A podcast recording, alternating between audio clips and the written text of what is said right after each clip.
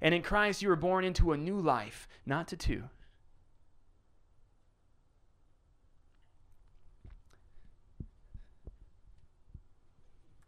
And part of our daily prayer that, that Christ gave us in Matthew is supposed to be, Let your will be done. Father, let your will be done on earth as it is in heaven. And you know, it's interesting, he puts that as part of the prayer before we get into asking for things for ourselves. Before we say, Lord, give me my daily bread, right? Or when I pray, I say, Lord, everything we need today right? Physically, emotionally, spiritually, financially, whatever. Before you ask, Lord, give us, really is what it is. It's for the body. Give us our needs. Forgive us of our sins. Deliver us. Before we ask for any of those things, we're supposed to pray, Lord, let your will be done. Not ours.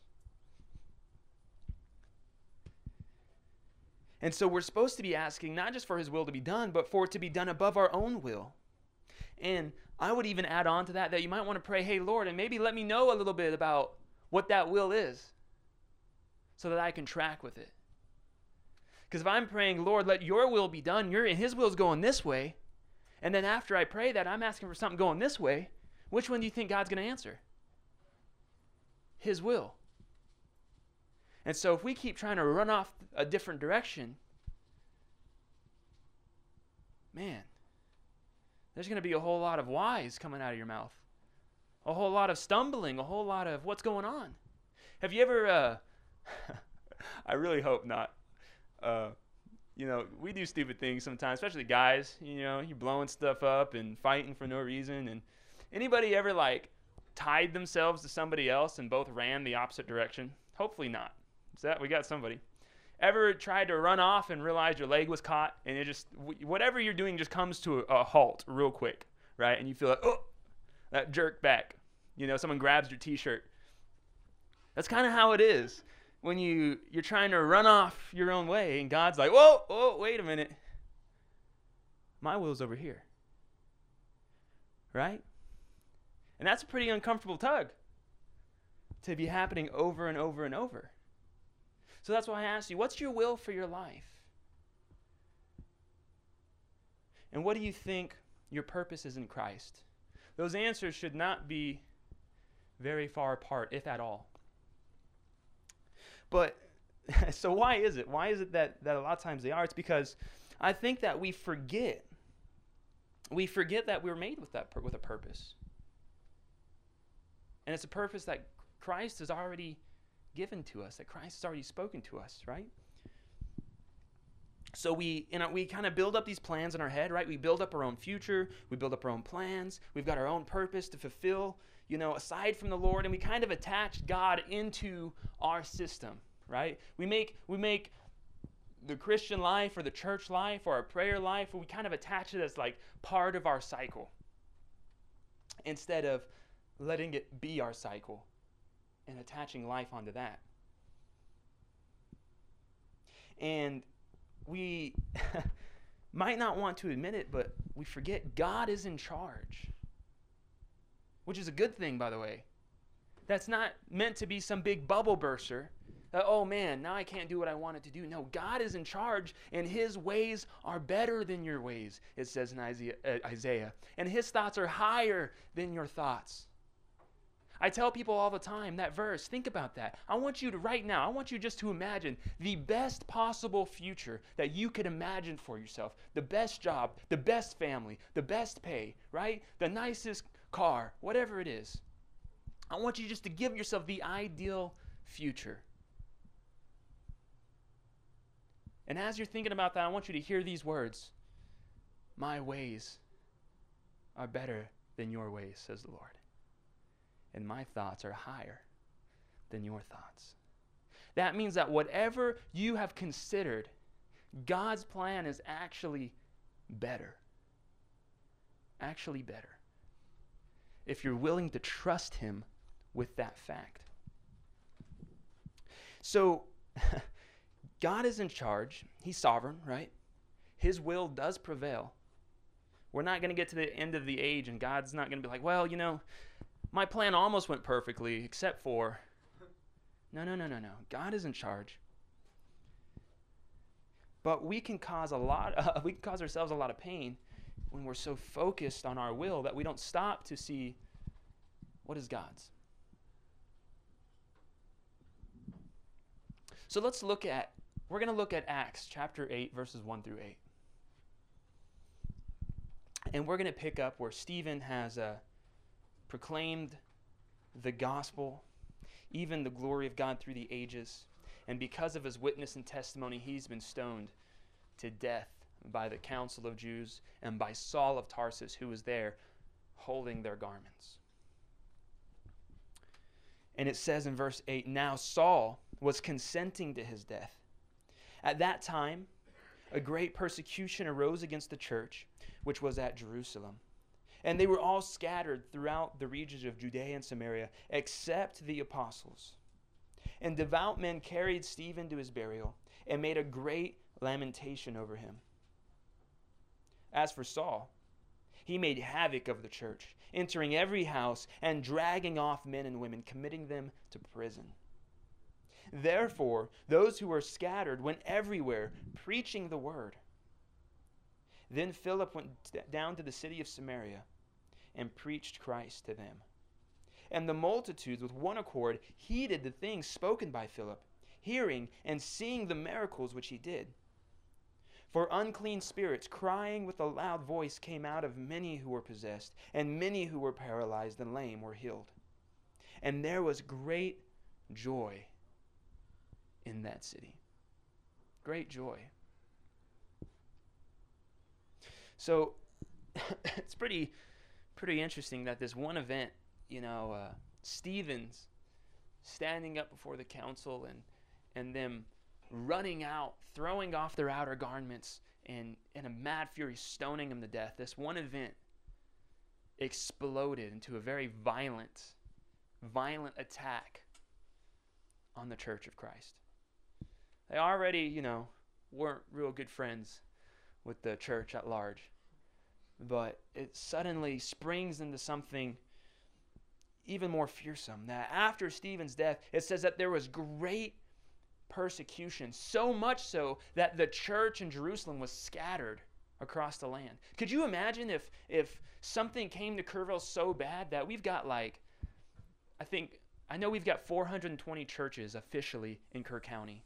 I think I think someone told me that there's actually 88 of those are in Kerrville alone, and those are just I guess the registered ones. How, what?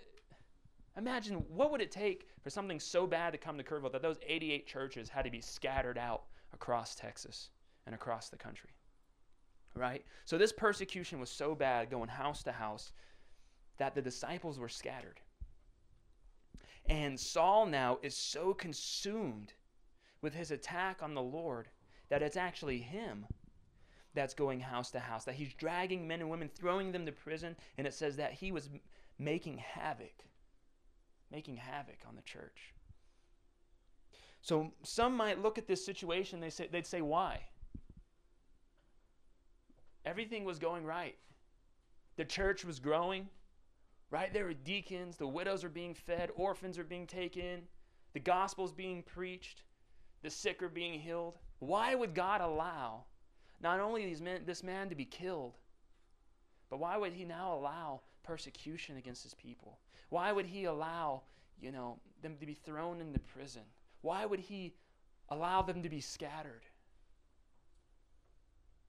And why do we ask that question? Well, first and foremost, because I don't know about you, but that doesn't sound like a good plan. But also because, well, what about this great this great plan that we have? You know, what about us building up such a wonderful church community, right? What about us all living in peace and singing kumbaya? Does anybody actually sing that song anymore? Did oh, well, Stephen does. Not the kumbia, man. Come on. No. Um, what happened to these great, wonderful plans of how we should have lived our life, how they should have lived their life? Hmm. Well, it's very interesting. I think God would give us the same answer that He gave us for His Son. Why did he allow Christ to be persecuted and beaten? Why did he allow his own son to be illegally tried, thrown into custody, and then even murdered Not just murdered, but taking the curse of the world upon himself. Taking the shame that is supposed to be yours, taking it upon himself. Why would he, why would he allow Jesus to do that? Because it was his persecution, it was his imprisonment, it was his murder that led to two things happening. For one, it allowed the wickedness of man to be re- uh, revealed. First, the wickedness and the sinful nature that all of us, all of us walk in. That all of us are chained to before the salvation in Christ. It allowed that to be revealed, but it also allowed the, the wickedness of the Pharisees and of the nation, who's supposed to be called God's own nation, to be revealed that they killed the one they claimed to be waiting for. But secondly, it, Isaiah 53 says that it's by his stripes that we are healed that it was his chastisement that brought about our peace. And so God used this horrible circumstance of Jesus going to the cross to pay your debt, to bring about salvation, to give you eternal life, and to also give you the fullness of a blessing of a, of a relationship with the Lord here today. And God used that uncomfortable situation to give salvation to all who believe in his name. And so we're called to walk in that same ministry. To walk in that same ministry. So, what am I saying? Well, let's read on. Let's read verses 4 through 5.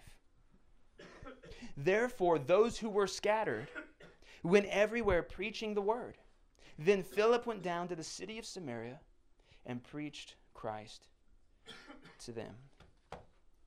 Now, here here it gets interesting. And before we talk about it, we got to consider two truths tonight that are true for everybody in this room, that are true for every person sitting in any church, anywhere, right? Anybody who claims Christ. And that is, for one, we were bought with a price. Your salvation is free, but it wasn't free. You were bought at a price. And you were bought for a purpose for a purpose, right? God has a purpose for your life. And we need to remember our purpose that is in all things, rather your situation is good or bad, rather you're in chains or you're free, rather you're in a workplace or at home, rather it's to your neighbors or to the nations that we're called to do to know to know to do and to proclaim the will of God and the gospel of your salvation that that is your purpose. You know what? It might look a little bit different for you than it does for me. But it says that we are all baptized into one baptism. That we were all baptized into one spirit. And that we're all children of one Lord. Right? And so we've all been called in some varying degree to the same purpose. And we need to remember that. And here's the thing God's will will take you out of your comfort zone. It will. Okay? God's will will take you out of your comfort zone. That's just a fact. Okay? And it's almost a continuous thing sometimes.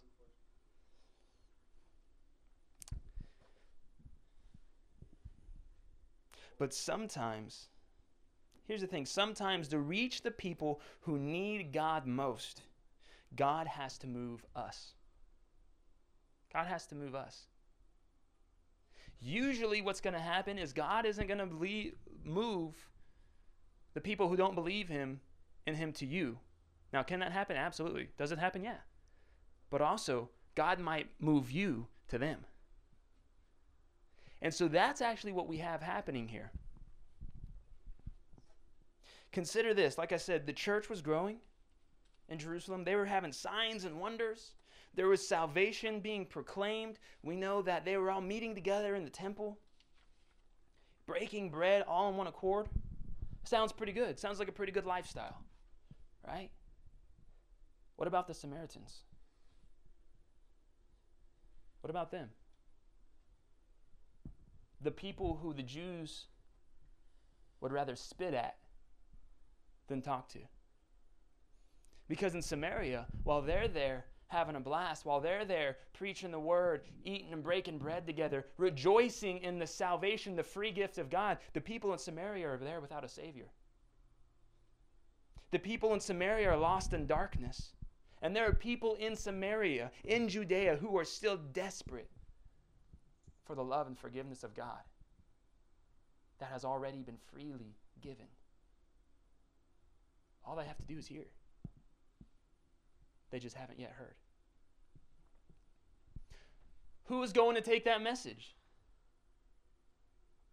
Who? While they were in Jerusalem, who was going? No one. No one was going. And it was actually through the persecution of the church that his body was scattered. And that it says in verse 4 that they were scattered and they went everywhere, everywhere preaching the word. And you know what? Through the persecution, through the uncomfortable change, through the outside my comfort zone, the word, the world heard the word of God. Now that's hard to say. The world heard the word of God. You say that five times fast. And so, because of this, Philip went to the Samaritans. See, Jerusalem, they were building the bonfire, right? And I'm not going to lie, I want a nice toasty bonfire here in Kerrville, right? I want the fire high. I want the people rejoicing and singing the praise of God in the streets. I want a nice toasty bonfire. I'm not, I'm not gonna lie. I want you to, when you open up Google Maps, I want you just to see flames flying off your phone with a cross in the middle. That's what I want. God doesn't want your little controlled bonfire. God wants a wildfire. God wants the, the hillside, the countryside on fire for his name's sake. And it can't happen if we're all here. Right? And so it was through this that God sent the gospel to the Samaritans.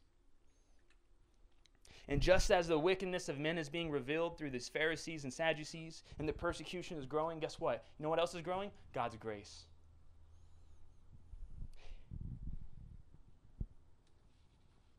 And it says, let's see, what verse were we in? It says in uh, verse 6 even that the multitudes came together with one accord to heed the word of God. So let's read through that again. Therefore, those who were scattered went everywhere preaching the word.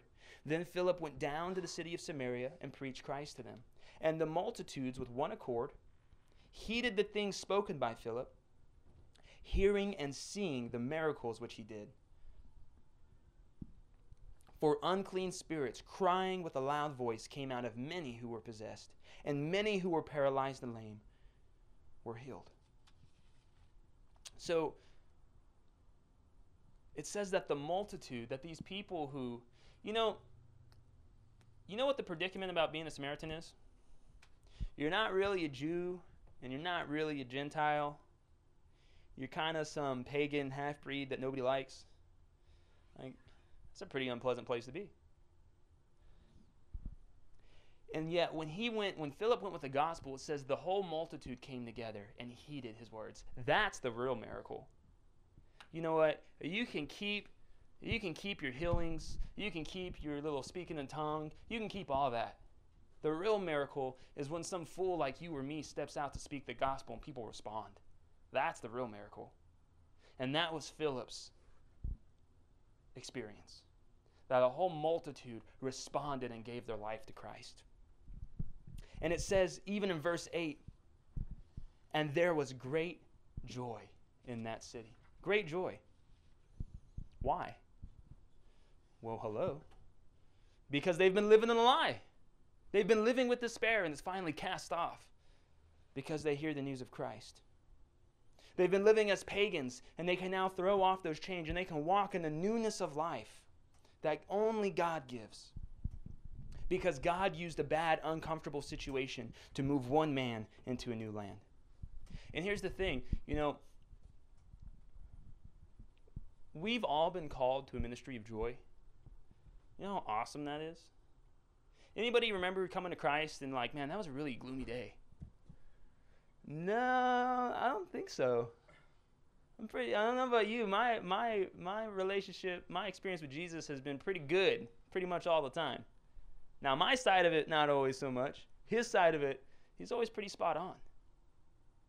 And so, whatever despair I used to have, whatever fears I used to have, whatever worry and doubts I used to walk in, man, I've thrown those in the trash. Because I've got a God who's greater than all those things. And not just who's greater, but who's present, who's able, who's willing, who listens, who speaks. Man, and that brings joy. Doesn't that bring joy? It should bring joy.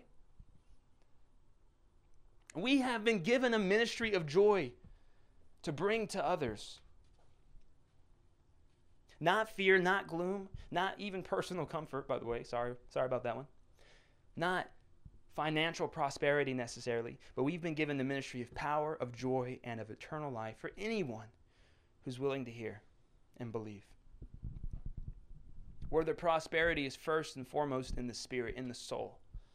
And you know what? That never runs out, it's eternal. So, you know, it's funny, maybe some of you are here even, or came here, you know, originally because you in your life were somewhere that was not so good.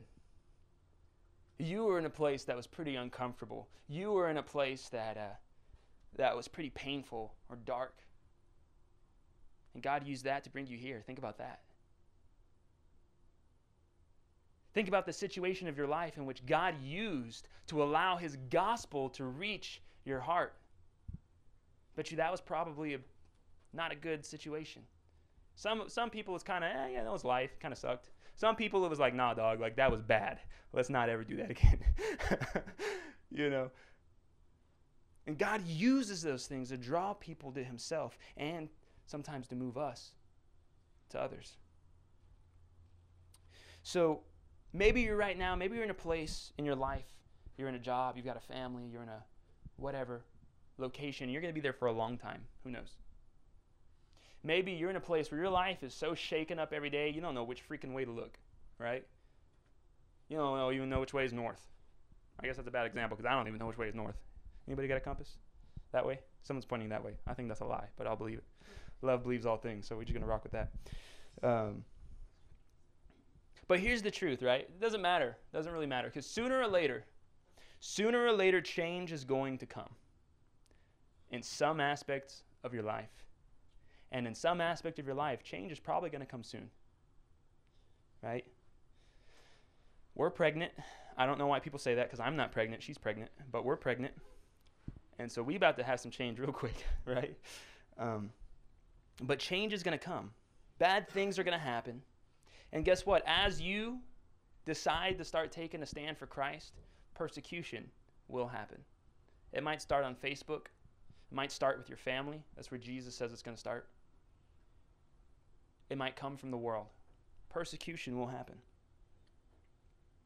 But here's the thing God is always in control. We have a God whose hand cannot be restrained. And He will use your pain, your discomfort, and even persecution, just like he used for the early church. He'll use persecution to become the healing, the comfort, and the blessings for others. For others. Let me see, let me see a raise of hand. Who in here has gone through something in their life that was negative and they wish, man, I really wish I did not have to go through that? Okay. Lots of honest people. I like that. Now, who in here since that time has realized that those opportunities are now, or those situations are now opportunities to minister to others in Christ. Right? Man, God's good. God redeems all things, even you suckers.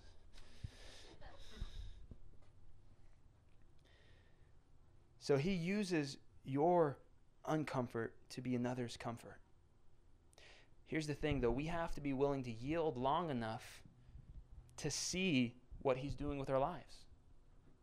So many times we say, Lord, what are you doing? Lord, where are you taking me? And He's been telling you the same thing for like the last two years. You just keep trying to go the other way, and you wonder, why is this not working? Oh, I wonder why. Because that's not where He's taking you, right? So we got to be able to, to, to stop and yield our life for a moment and say, Lord, where, where, what are you doing? Where are we going? And be willing to grab onto, to follow that. Because after all, that was Christ's call. Think about this Christ's call was twofold. That's it. Christ, his call was twofold. Repent. I'm not pointing at her. Sorry. Repent. Follow. That's it. Repent. Follow. That's it. Right? Repent and follow. And so, the problem with that, however, is that Jesus didn't stick around in one spot too long. I don't know if you read the Gospels, but Jesus was all over the dang map, man. He was from town to town, from house to house, from synagogue to synagogue, from one ministry to another. He didn't even do the same, same type of ministry day to day. And Jesus is moving.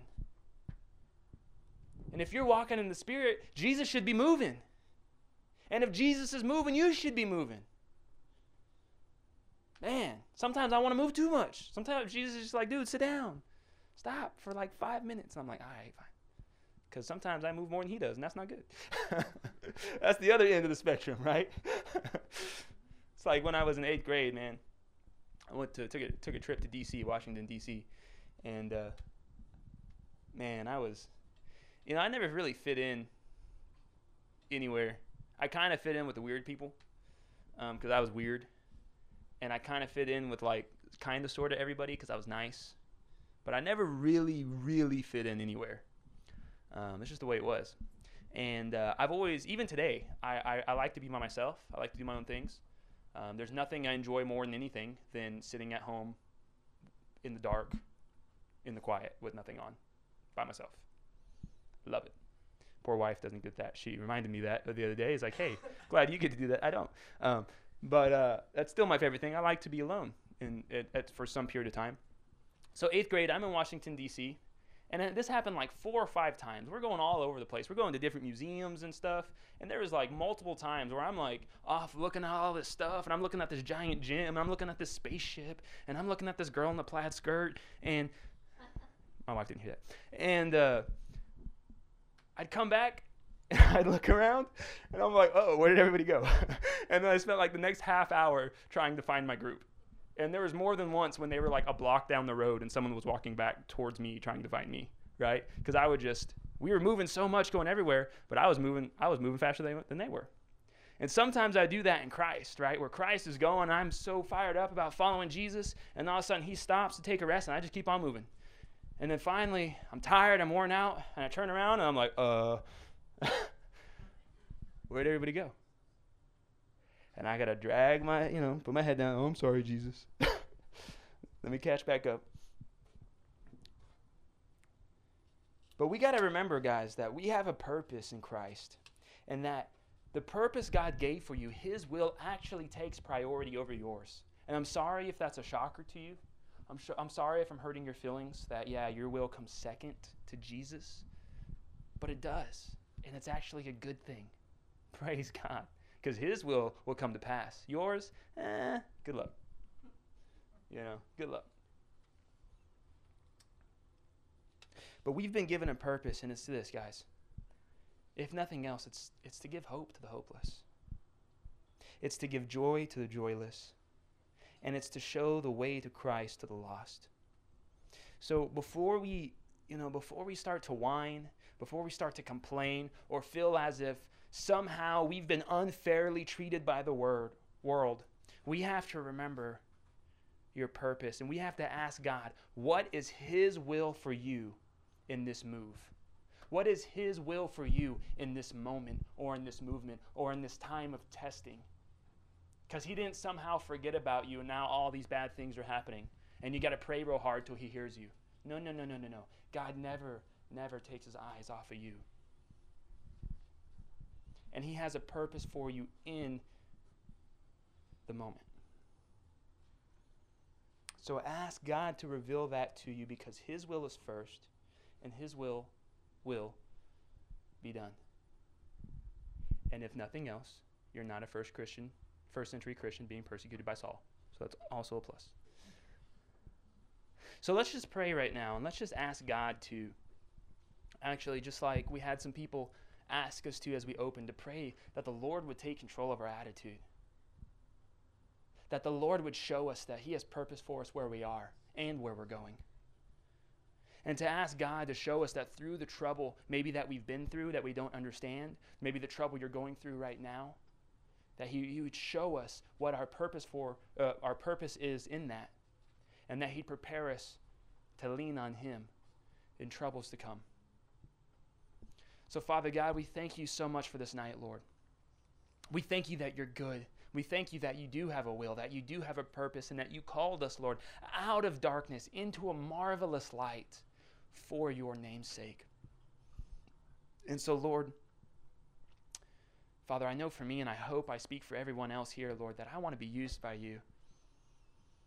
Lord, I want you to, I want you to let me proclaim hope to those who have none. I want you to allow me to be that speaker who preaches the good news and has someone be saved out of addiction, who to be saved out of darkness, to be saved out of pain and suffering, Lord. To know that they have a God who loves them and that they when they leave this earth that their life will just barely be beginning and that it'll be with you forever. Lord, I want to follow you. So I pray, Lord, that you'd give me a heart of repentance tonight and that you'd give me feet, Lord, that are faithful to walk step in step as you walk. So, Lord, just bless this congregation. Let your Holy Spirit fill them, Father. Let, let your Holy Spirit stir up within them, Lord, in the name of Jesus. And let us walk faithfully by you. In the name of Jesus Christ. Amen.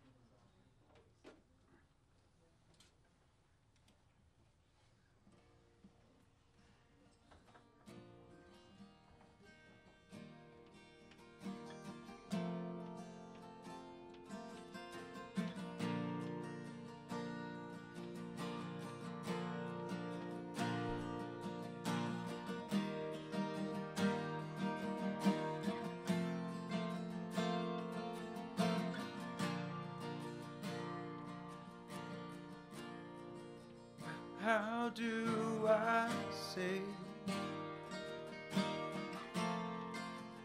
thank you, Lord? The way that you love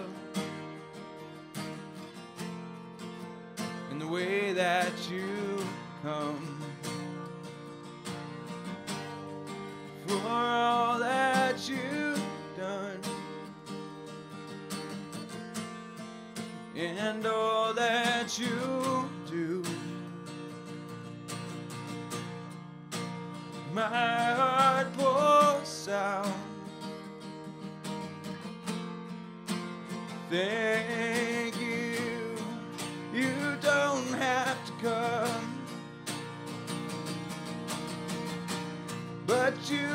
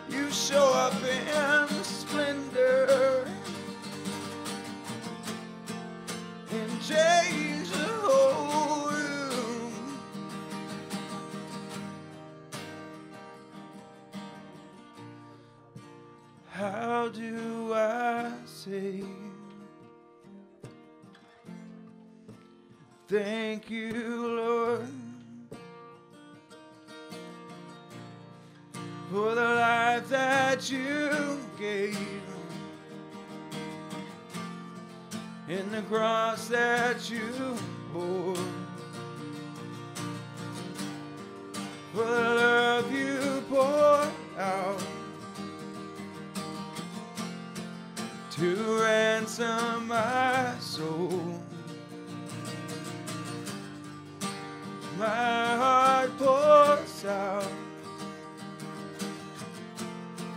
this thankful song. You don't have to come, but you always do.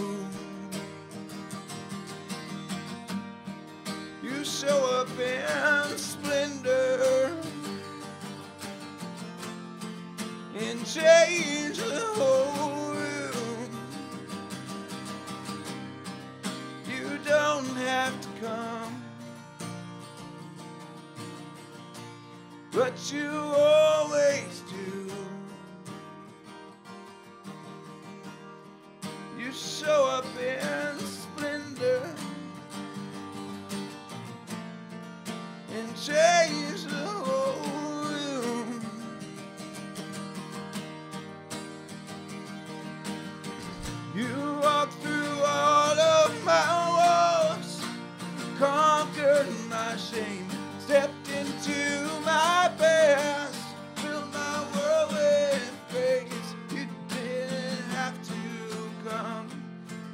you wanted to.